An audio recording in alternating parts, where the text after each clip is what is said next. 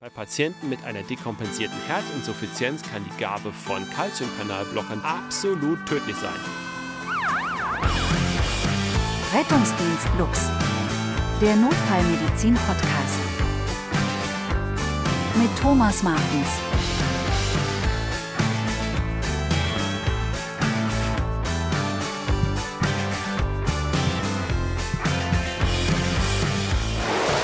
Märchenstunde mit Thomas. Die Sonne strahlte auf das Gesicht des Rettungssanitäters, als er endlich aus dem Rettungswagen stieg.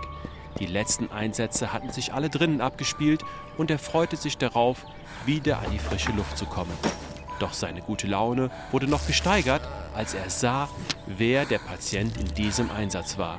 Eine junge Frau in seinem Alter, nicht multimorbid wie die anderen Patienten an diesem Tag. Seine Kollegin kümmerte ihn in diesem Augenblick nicht, es war sein Augenblick. Achtung, weg von der Patientin.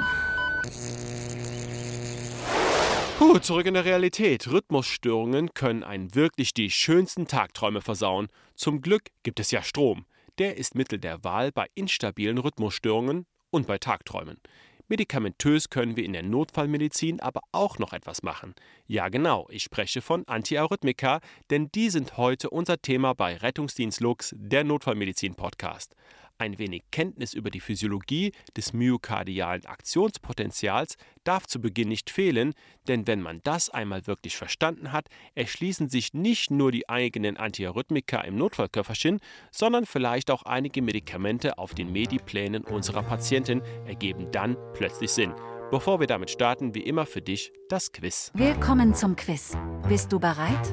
Los geht's. Frage 1. Welche drei Elektrolyte sind entscheidend für das Aktionspotenzial am Herzen? Frage 2.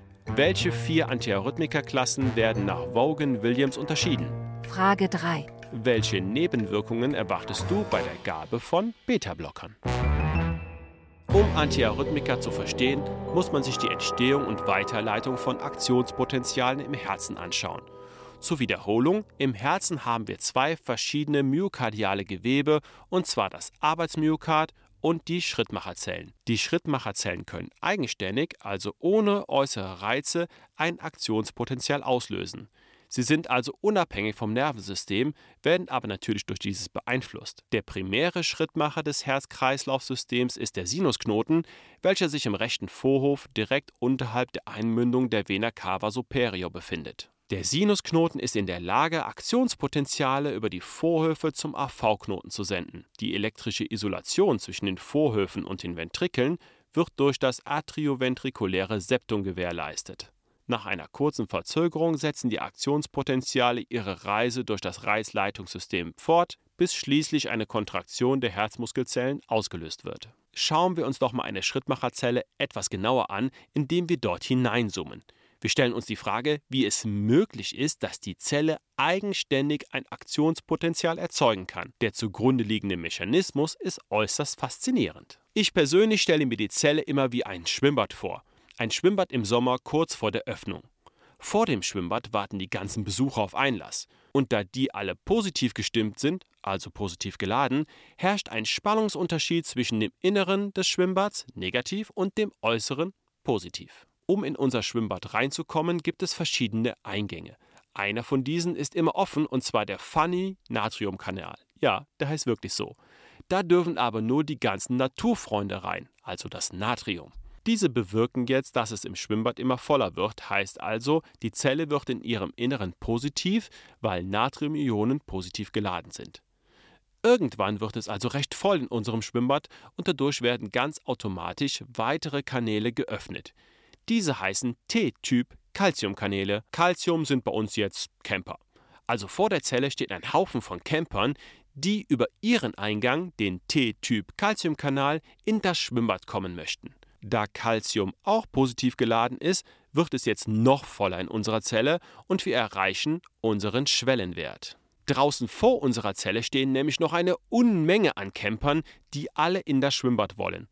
Und mit dem Erreichen des Schwellenwertes öffnet sich jetzt ein weiterer Kanal, der L-Typ Calciumkanal. Den stelle ich mir vor wie ein riesiges Tor, denn durch diesen Kanal können jetzt wirklich Unmengen an Campern, also Calciumionen, in die Zelle strömen. Nun ist die Zelle depolarisiert. Was du jetzt noch nicht wusstest, neben unserem Schwimmbad gibt es noch ein Schwimmbad und beide sind über Gap Junctions miteinander verbunden.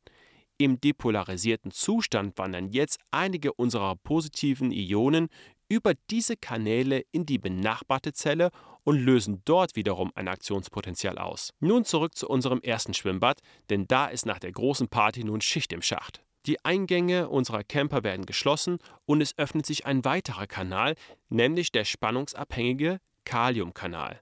Was weder die Naturfreunde noch die Camper bis jetzt bemerkt haben, im Schwimmbad waren die ganze Zeit Kardiologen, also Kalium. Kardiologen sind natürlich auch positiv drauf, das wissen wir alle. Aber die wollen jetzt aus dem Schwimmbad raus. Jetzt, wo ihr Kanal offen ist, strömen diese aus der Zelle heraus, so lange, bis das Ruhepotenzial wiederhergestellt ist. Damit das ganze Spiel wieder von vorne losgehen kann, wird der Ausgangszustand mit Natrium und Calcium draußen und Kalium drin wiederhergestellt und das geschieht über die Natrium-Kalium-ATPase und den Natrium-Calcium-Austauscher. Okay, jetzt wissen wir, warum die Schrittmacherzellen eigenständig ein Aktionspotenzial auslösen können, weil die Funny-Natrium-Kanäle immer offen sind. Zu Beginn habe ich ja schon gesagt, dass es zwei Zelltypen am Herzen gibt: Schrittmacherzellen und das Arbeitsmyokard. Der Vorgang mit dem Aktionspotenzial läuft im Arbeitsmyokard etwas anders ab als in den Schrittmacherzellen.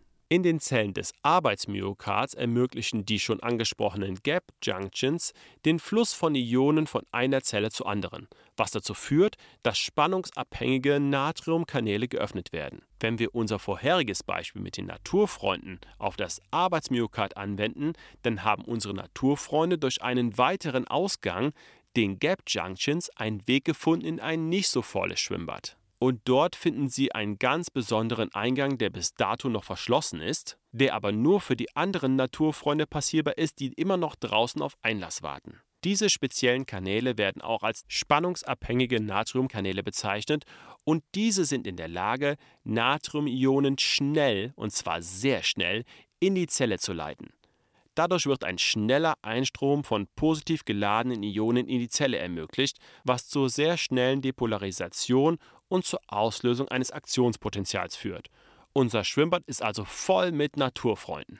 Durch den schnellen Spannungsunterschied öffnen sich jetzt spannungsabhängige Kaliumkanäle, denn den Kardiologen ist es mal wieder zu voll und sie wollen schnell durch ihren Ausgang wieder raus aus dem Schwimmbad. Die schnarchnasigen Camper bekommen jetzt erst Wind von dem zweiten Schwimmbad und strömen kurz darauf durch den L-Typ Calciumkanal in die Zelle. Sowohl das ausströmende Kalium als auch das einströmende Calcium sind positiv geladen. Dadurch entsteht eine elektrische Plateauphase, wenn man so will, in dem sich die Spannung nicht mehr ändert. In dieser Phase kontrahiert die Zelle. Nach der Kontraktion schließen sich die Calciumkanäle wieder. Nach der Kontraktion des Herzmuskels müssen die Camper, also das Calcium, aus der Zelle entfernt werden, um das Ruhepotenzial wiederherzustellen.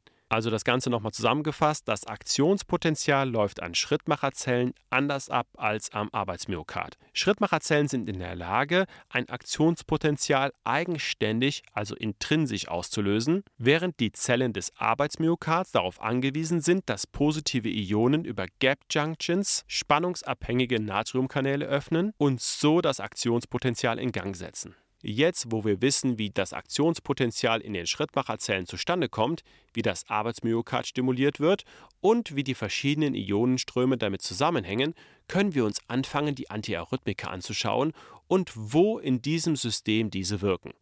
Und da die Physiologie zwischen den beiden Zelltypen etwas anders ist, kann ich mit Medikamenten eben auch spezifisch entweder Schrittmacherzellen oder eben Zellen des Arbeitsmyokards beeinflussen. Eigentlich super cool. Nicht, dass es bis hierhin schon genug Klugscheißerwissen gewesen wäre, trotzdem gibt es jetzt für dich wieder die Möglichkeit durchzuatmen bei 60 Sekunden Klugscheißerwissen. Let's go! Und jetzt Klugscheißerwissen Feuerwerk. In 60 Sekunden, circa. Lewis Leads. Das Erkennen von P-Wellen im EKG kann eine Herausforderung sein, aber es ist entscheidend für den Nachweis oder den Ausschluss von Rhythmusstörungen. Die Ableitungen 2, V1 und V2 eignen sich besonders gut, um P-Wellen zu erkennen. Wenn man dann aber immer noch Schwierigkeiten hat, die P-Wellen zu identifizieren, können die Lewis-Leads oder die Lewis-Ableitungen hilfreich sein. Das Einzige, was du dafür machen musst, ist die rote Elektrode ganz oben auf das Sternum zu kleben und die gelbe Elektrode im vierten oder fünften Interkostalraum rechts direkt neben das Sternum zu kleben. Dadurch werden die P-Wellen in Ableitung 1 deutlich sichtbarer. Das Brugada-Syndrom. Das Brugada-Syndrom ist eine seltene erbliche Herzerkrankung, bei der es zu einem erhöhten Risiko für den plötzlichen Herztod kommt und das aufgrund von Herzrhythmusstörungen. Die Ursache des Brugada-Syndroms ist eine Störung in der Funktion von Natriumkanälen in den Herzmuskelzellen, die zu einer gestörten Erregungsleitung im Herzen führen kann. Diese kann man auch im EKG erkennen, zumindest wenn der plötzliche Herztod noch nicht eingesetzt hat. Ist es aber schon zum plötzlichen Herztod gekommen, erkenne ich zumindest das EKG wieder. Rettungsdienst Lux der Podcast Teil 2. Okidoki, jetzt weißt du noch aus dem ersten Teil, dass Schrittmacherzellen und das Arbeitsmyokard ein wenig anders funktionieren und das Aktionspotenzial ein wenig anders abläuft. Das kann man sich jetzt mit den verschiedenen Antiarrhythmika zu Nutzen machen. Bevor wir uns aber über diese Medikamente unterhalten können, müssen wir erstmal über die Begriffe Frequenzkontrolle und Rhythmuskontrolle sprechen. Frequenzkontrolle und Rhythmuskontrolle sind zwei unterschiedliche Strategien zur Behandlung von Herzrhythmusstörungen mit Antiarrhythmika. Die Medikamente, die zur Frequenzkontrolle verwendet werden, zielen darauf ab, den AV-Knoten im Herzen zu blockieren und somit den Durchfluss von elektrischen Signalen zu verlangsamen. Wir wollen also nicht das Arbeitsmyokard beeinflussen, sondern die Schrittmacherzellen, denn daraus besteht ja der AV-Knoten. Die Rhythmuskontrolle hingegen zielt darauf ab, den normalen Herzrhythmus wiederherzustellen und aufrechtzuerhalten. Frequenzkontrolle und Rhythmuskontrolle. Aber wie unterscheide ich, welche der Antiarrhythmika in ihrer Wirkung eine Frequenzkontrolle machen und welche eine Rhythmuskontrolle? Die Unterscheidung, ob ein Antiarrhythmika eine Frequenz- oder eine Rhythmuskontrolle bewirkt, wird in der Regel durch die Wirkung auf bestimmte Ionenkanäle oder Rezeptoren im Herzmuskel bestimmt. Damit wir uns das besser merken können, nehmen wir uns eine Klassifikation zu Hilfe, und zwar die von Vaughan Williams. Die Klassifikation ist eine Einteilung von Antiarrhythmika, die basierend auf ihren Wirkmechanismen in vier Hauptklassen unterteilt werden. Und damit man sich die endlich mal merken kann, gibt es einen Merkspruch und der heißt natürlich bald kommt Cäsar. Natürlich Natrium, bald Beta-Blocker, kommt Kalium und Cäsar Calcium. Natürlich bald kommt Cäsar. Klasse 1 Antiarrhythmika blockieren die Natriumkanäle, um die Erregungsleitung im Herzen zu verlangsamen. Klasse 2 Antiarrhythmika blockieren die Beta-Rezeptoren im Herzen. Dies führt zu einer langsameren Herzfrequenz und einem verringerten Sauerstoffbedarf am Herzen. Klasse 3 Antiarrhythmika blockieren die Kaliumkanäle, wodurch die Dauer des Aktionspotenzials im Herzen verlängert wird. Dies führt zu einer Verlangsamung der Erregungsleitung im Herzen. Und schließlich Klasse 4 Antiarrhythmika, diese blockieren die Calciumkanäle im Herzen und reduzieren so den Einstrom von Calciumionen in die Herzmuskelzellen. Dies führt zu einer verminderten Kontraktionskraft des Herzens und einer langsameren Herzfrequenz. So, nachdem wir das jetzt verinnerlicht haben, schauen wir uns die verschiedenen Medikamente an. Wir starten mit den Medikamenten zur Rhythmuskontrolle, den Klassen 1 und 3. Also die Klasse 1 Antiarrhythmika waren nach unserem Merkspruch natürlich, bald kommt Cäsar, die Natriumkanalblocker. Diese lassen sich noch in Unterkategorien unterteilen, aber keine Sorge, damit verschone ich dich jetzt. Warum? Klasse 1 Antiarrhythmika haben eine stark proarrhythmogene Wirkung und auch sonst erhebliche Nebenwirkungen. Das Resultat ist, dass sie im präklinischen Setting kaum noch eingesetzt werden. In Deutschland wird in manchen Rettungsdiensten noch meines Wissens nach Aimalin, also Gilurhythmal, verwendet, aber darauf gehe ich heute hier nicht ein, da es auch nicht in den ERC-Leitlinien erwähnt wird. Ein Medikament der Klasse 1 und damit ein Natriumkanalblocker ist Lidocain. Wir erinnern uns nochmal, die Zellen des Arbeitsmyokards sind mit den Schrittmacherzellen via Gap Junctions verbunden. Positive Ionen kommen so in die Zelle und öffnen spannungsabhängige Natriumkanäle und Natrium fließt sehr, sehr schnell in die Zelle. Klasse 1 Antiarrhythmika jetzt blockieren zu einem gewissen Grad die spannungsabhängigen Natriumkanäle, sodass Natrium nur noch verzögert in die Zelle einfließen kann und damit verzögert sich auch die Depolarisationsgeschwindigkeit und das kann man sich vor allem bei ventrikulären Tachykardien zunutze machen. Ist aber auch laut ERC nicht das Medikament der ersten Wahl bei VT und auch nicht der zweiten Wahl, um genauer zu sein.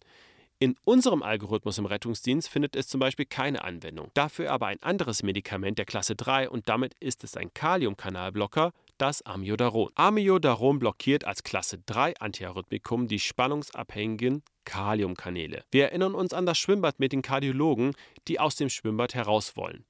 Durch den Kaliumausstrom kommt die Zelle zurück zum Ruhepotential. Wenn ich die Kaliumkanäle jetzt blockiere, verlängert sich die Dauer des Aktionspotenziales und der Refraktärzeit. Und damit wird es natürlich schwerer, diese Zellen erneut zu stimulieren. Kaliumkanäle haben wir ja sowohl in den Schrittmacherzellen als auch im Arbeitsmyokard. Deswegen kann man Amiodaron nicht nur bei ventrikulären Rhythmusstörungen anwenden, sondern auch bei unregelmäßigen Schmalkomplextachykardien. In Bezug auf die Rhythmuskontrolle kennen wir aber noch ein Medikament, was nicht in eine Klassifizierung nach Vaughan-Williams passt, aber eingesetzt wird bei den unregelmäßigen polymorphen ventrikulären Tachykardien oder besser bekannt als Toussaint-de-Pointes-Tachykardie. Magnesium beeinflusst die elektrophysiologischen Eigenschaften von Herzmuskelzellen, insbesondere die Repolarisation des Aktionspotentials, indem es den Eintritt von Calciumionen in die Zellen hemmt und somit die Erregung der Zellen verringert. Es hemmt also nicht die Calciumkanäle direkt und ist damit auch kein Antiarrhythmikum der Klasse 4. So, kurz zusammengefasst die Medikamente der Klasse 1 und 3 zur Rhythmuskontrolle. Lidocain ist ein Klasse 1 Antiarrhythmikum, das die spannungsabhängigen Natriumkanäle blockiert. Amiodaron ist ein Klasse 3 Antiarrhythmikum, das die spannungsabhängigen Kaliumkanäle blockiert und auch auf Schrittmacherzellen wirkt. Magnesium wird bei unregelmäßigen polymorphen ventrikulären Tachykardien eingesetzt und hemmt den Eintritt von Calciumionen in die Zelle. So, das waren Klasse 1 und Klasse 3 Antiarrhythmika, Natrium- und Kaliumkanalblocker. Als nächstes schauen wir uns die Medikamente zur Frequenzkontrolle an, die der Antiarrhythmika Klasse 2 und 4 nach dem Merkspruch Natürlich, bald kommt Cäsar, wären das die Beta-Blocker und die Calciumkanalblocker. Wir starten mit den Beta-Blockern. Jetzt wird's interessant. Zu diesen gehören alle Medis, die auf LOL enden. Beispielsweise Metropolol, besser bekannt als B-Log, Esmolol, besser bekannt als Breviblock. Bisoprolol, besser bekannt als Concor. Die Schrittmacherzellen haben einen Rezeptor für Adrenalin und Noradrenalin und werden so vom sympathischen Nervensystem angesteuert und das sind die Beta-1-Rezeptoren. Werden diese stimuliert, öffnen sich die L-Typ-Calciumkanäle schneller. Das haben wir doch schon einmal gehört. Genau, das waren die großen Tore für die Camper aus unserem Schwimmbad, nachdem erst Naturfreunde und einige wenige Camper in das Schwimmbad durften über die T-Typ-Calciumkanäle. Gebe ich jetzt Beta-Blocker, dann kann Adrenalin und Noradrenalin diesen Vorgang nur noch begrenzt in Gang setzen. Dadurch wird natürlich logischerweise die Dauer bis zum nächsten Aktionspotenzial erhöht. Ist das nicht richtig genial? Beta-Rezeptoren finden wir natürlich auch noch am Arbeitsmyokard und auch an anderen Stellen im Körper, woraus sich die Nebenwirkungen ergeben. Zu diesen kommen wir aber später in Teil 3. Da Beta-Blocker aber vorwiegend am AV-Knoten wirken, machen diese natürlich bei supraventrikulären Tachykardien am meisten Sinn. So, bleiben noch die Klasse 4 Antiarrhythmika, die Calciumkanalblocker. In der Notfallmedizin, in der Präklinik spielen die Klasse 4 Antiarrhythmika weniger eine Rolle. Zu den Calciumkanalblockern gehört zum Beispiel Varapamil oder Isoptin. Die Wirkungsweise ist im Resultat die gleiche wie bei Beta-Blockern. Sie blockieren die L-Typ-Calciumkanäle und verzögern das Aktionspotenzial. Nur nicht indirekt wie Beta-Blocker das machen, sondern eben direkt an den Kanälen selber. Wenn beide dieser Medikamente am gleichen Rezeptor wirken, dann kannst du dir jetzt schon einmal merken, dass man diese wahrscheinlich eher nicht kombinieren sollte. Wie gesagt, zu den Nebenwirkungen später mehr in Teil 3. Nach dem ERC wäre Varapamil indiziert bei regelmäßigen Schmalkomplex-Tachykardien, wenn das Vagusmanöver und Adenosin ineffektiv waren. Und damit sind wir schon beim Adenosin. Das ist ein Medikament, das primär auf den AV-Knoten wirkt, aber über den Adenosinrezeptor und damit ist es kein Antiarrhythmikum, das in die Klassifizierung nach Vaughan-Williams passt. An der Herzmuskelzelle gibt es auch den Adenosinrezeptor. Der Adenosinrezeptor ist mit einem G-Protein gekoppelt, welcher bei Aktivierung den Kaliumkanal stimuliert. Aus unserem Schwimmbadbeispiel war das der Kanal, den die Kardiologen benutzen, um aus dem Schwimmbad herauszukommen, wenn es ihnen zu eng wird. Wenn die Kardiologen also das Kalium aber aus der Zelle herausströmt, dann wird die Zelle extrem negativ, das heißt sie wird hyperpolarisiert. Dadurch wird die AV-Überleitungszeit so stark verzögert, dass es zu einem kurzzeitigen Herzstillstand kommt. Adenosin hat aber nur eine sehr kurze Halbwertszeit von wenigen Sekunden, sodass diese Wirkung nur sehr kurz besteht. So, das waren die Medikamente, die primär auf den AV-Knoten wirken. Das waren Beta-Blocker, Calciumkanalblocker und Adenosin. Zusammengefasst im zweiten Teil des Podcasts wurden zwei Strategien zur Behandlung von Herzrhythmusstörungen besprochen. Frequenzkontrolle und Rhythmuskontrolle. Zur Frequenzkontrolle werden Medikamente der Klasse 2, Beta-Blocker und 4 Calciumkanalblocker sowie Adenosin eingesetzt, welche hauptsächlich auf die Schrittmacherzellen im AV-Knoten wirken. Für die Rhythmuskontrolle kommen vor allem Medikamente der Klasse 1 mit untergeordneter Rolle für die Präklinik und 3 zum Einsatz, insbesondere Amiodaron. Zusätzlich kann bei der Behandlung von Torsade de Points Magnesium eingesetzt werden. Um sich die Klassifizierung der Antiarrhythmika nach Vaughan Williams besser merken zu können, gibt es einen Merkspruch und der heißt natürlich bald kommt Cäsar. Bevor wir zum letzten Teil übergehen, den häufigsten Nebenwirkungen dieser Medikamente, kommen wir zum Rettungsdienst Lux Newsflash. Live in Farbe und bunt. Die Rettungsdienst Lux Nachrichten.